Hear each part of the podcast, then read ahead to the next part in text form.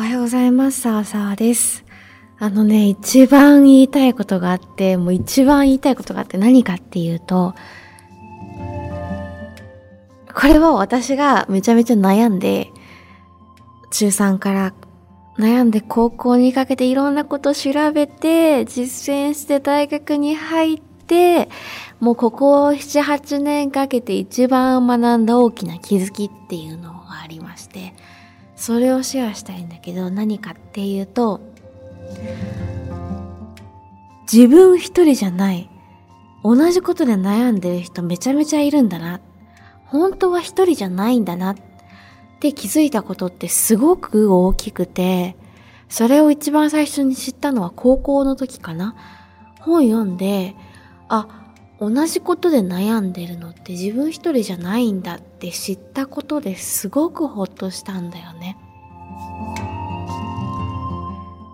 で、何を同じことで悩んでるかっていうのは、大体一緒だね。自分を抑えすぎて、いい子でいようとしすぎて、なんか息苦しいみたいな。真面目に生きてきて、頑張って生きてきて、もう頑張れないけど頑張らなきゃいけない。誰かに認められるようにしなきゃいけないし、自分のことは好きになれないし、すぐ人と比較してしまうし、なんかもう嫌だ、すごい生きづらいって思ってる人って、めちゃくちゃいたんだなってことを知ったんですよ。あなたはもう知ってるかどうかわからないけれど、えっとね、一番悩んでたのが中3で、高校入って、本読んだりネットで検索したりして知っていったんだけど、あのなんだみんなこんな悩んでんだ。で、みんなこんなことで同じように悩んでて、で、みんなそれぞれそれを、なんか、やめていって、頑張ることをやめていって、そういう人目を気にしていながらも人目を気にすることをやめていったら大丈夫だってよ、めちゃめちゃ生きやすくなったよっていう例がいっぱいあってもそればっかりだったから、あ、私一人じゃないし私もきっとこうやって治せるんだ。この状態は治るんだっていうのを知って感動したんですよ。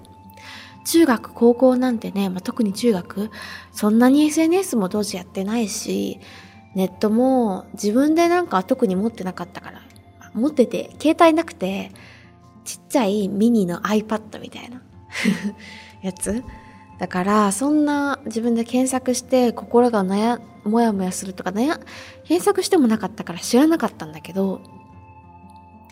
大人になってからも、特に大人の人の方が多かったけど、心理カウンセラーの人の本を読んだり、ブログ見たり、そこにあるコメントを読んだりしてると、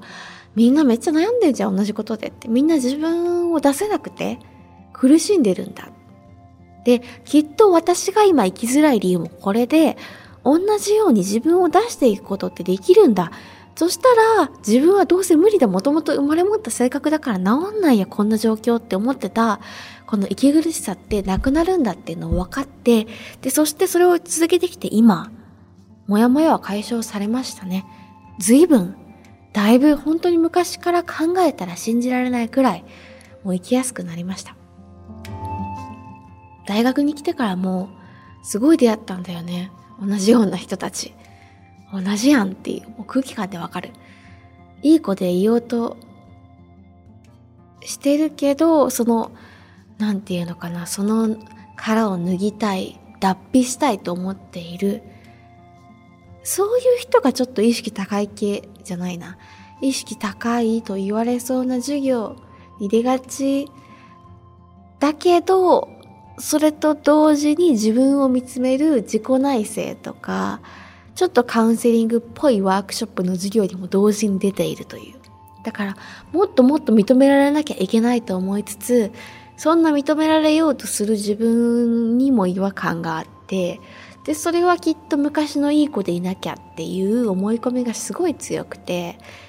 今違和感を感じてるけど、でも今までいい子でいたから、もっとすごく見られる。より正解の自分に近づかなきゃいけないと思うから、なんか正解っぽい意識が高いと言われそうなことをする。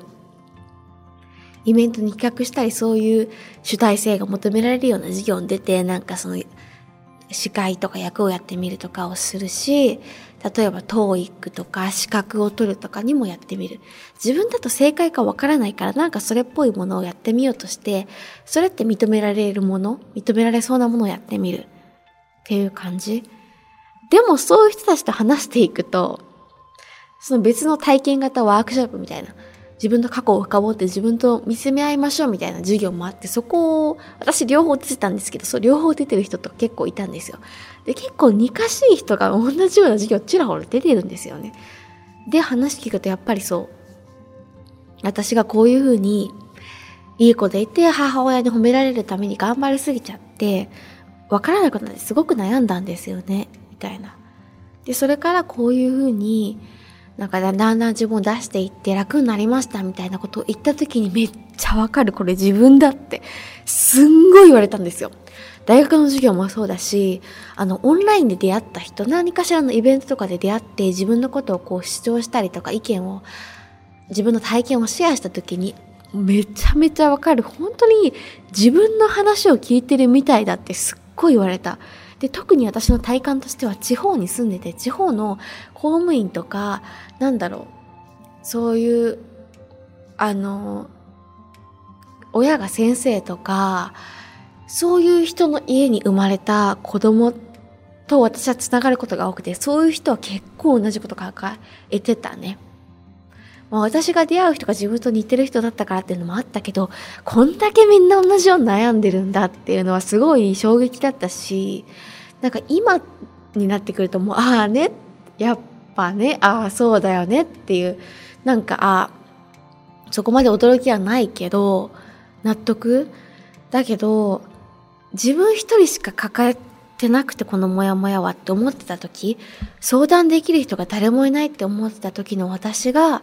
それを初めて知った時、自分以外の人も同じことで悩んでる人がいて、そういう人たちは実は結構いて、で、実はみんな同じようにして自分の心を解放していってあげられて楽に生きていけるようになれるんだ。自分もそうかもしれないって思えた時が一番の感動でしたね。だからなんか本とか読み始めてよかったと思った。うん。自分、なんか例えばいい子で悩んでるとかだとさ、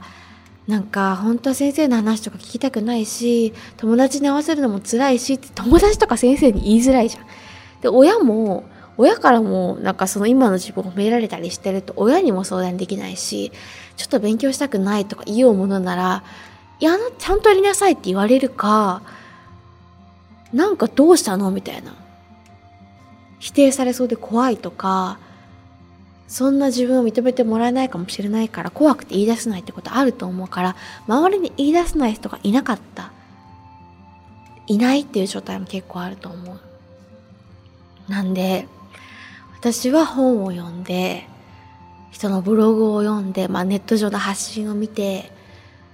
同世代っていうよりかやっぱり大人の人が多かったね。心理のカウンセラーの人とか、コーチングやってる人とか、普通に会社の経営者の人で、そういう生き方の発信をしてる人とか、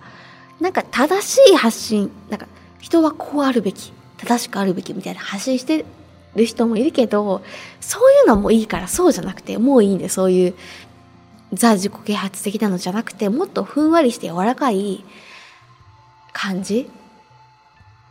なんて言うんだろう。フレキシブルな、柔軟な感じ。いいじゃん、もっと心に素直に生きようよって発信してる人って結構たくさんいて、そういう人たちも実は昔同じように生きづらくて悩んだ経験があって、生きづらくて悩んだ経験をしてる人って別にもうこれ以上いい人になろうとしたり、素晴らしい人になろうとする必要がないから、そう。で、そう、あの、もう自分を解放していっていいよっていう話をして、聞いてる、聞くと、和むし刺さるんですよね。で、そう、うっかり長くなってしまった。ここで一番言いたかったのは、自分一人じゃないっていうこと。もう分かってるかもしれないけど、その悩みって、この特に時代で同じような学校とか家庭っていう環境しかない状況に身を置いた時に特に心が優しかったり人の感情を受け取りやすかったり親を喜ばせたいっていう気持ちが強いとかあともう褒められたいっていう気持ちが強い人とかはなりがちなりやすいしそれは全然変なことじゃない。みんな悩んでること。で知れたことがめっちゃ大きかった。まずそれで安心した。まずめっちゃ安心した。心がほっとしたね。でどうすればいいかっていうのはだんだん自分の心を受け止めて認めて出していくっていうシンプルなやり方にはなるけどまたそれはそれで別で出していけたらいいと思うけどまずそれを知ってほしいなっていうのが今回の回でしたが皆さんいかがだったでしょうか？もう知ってるよって人もいたかもしれないけどあそうだったんだってなってくれる人が一人でもいたらなんか嬉しいなと思いますという今日のさあさあでした。今日も最後までありがとうございました。ではまたお会いしましょう。じゃあね、バイバーイ。